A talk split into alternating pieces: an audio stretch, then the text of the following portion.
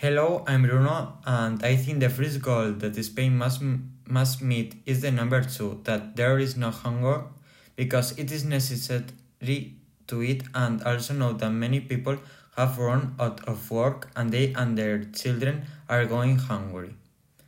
And and I think the most important uh, goal for the whole planet are goals 13, 14, and 15 that climate change is over and protect aquatic and terrestrial animals. Because if we don't take care of our planet or the or the behinds that live on it, there will be nothing left any future. And this is all of my presentation.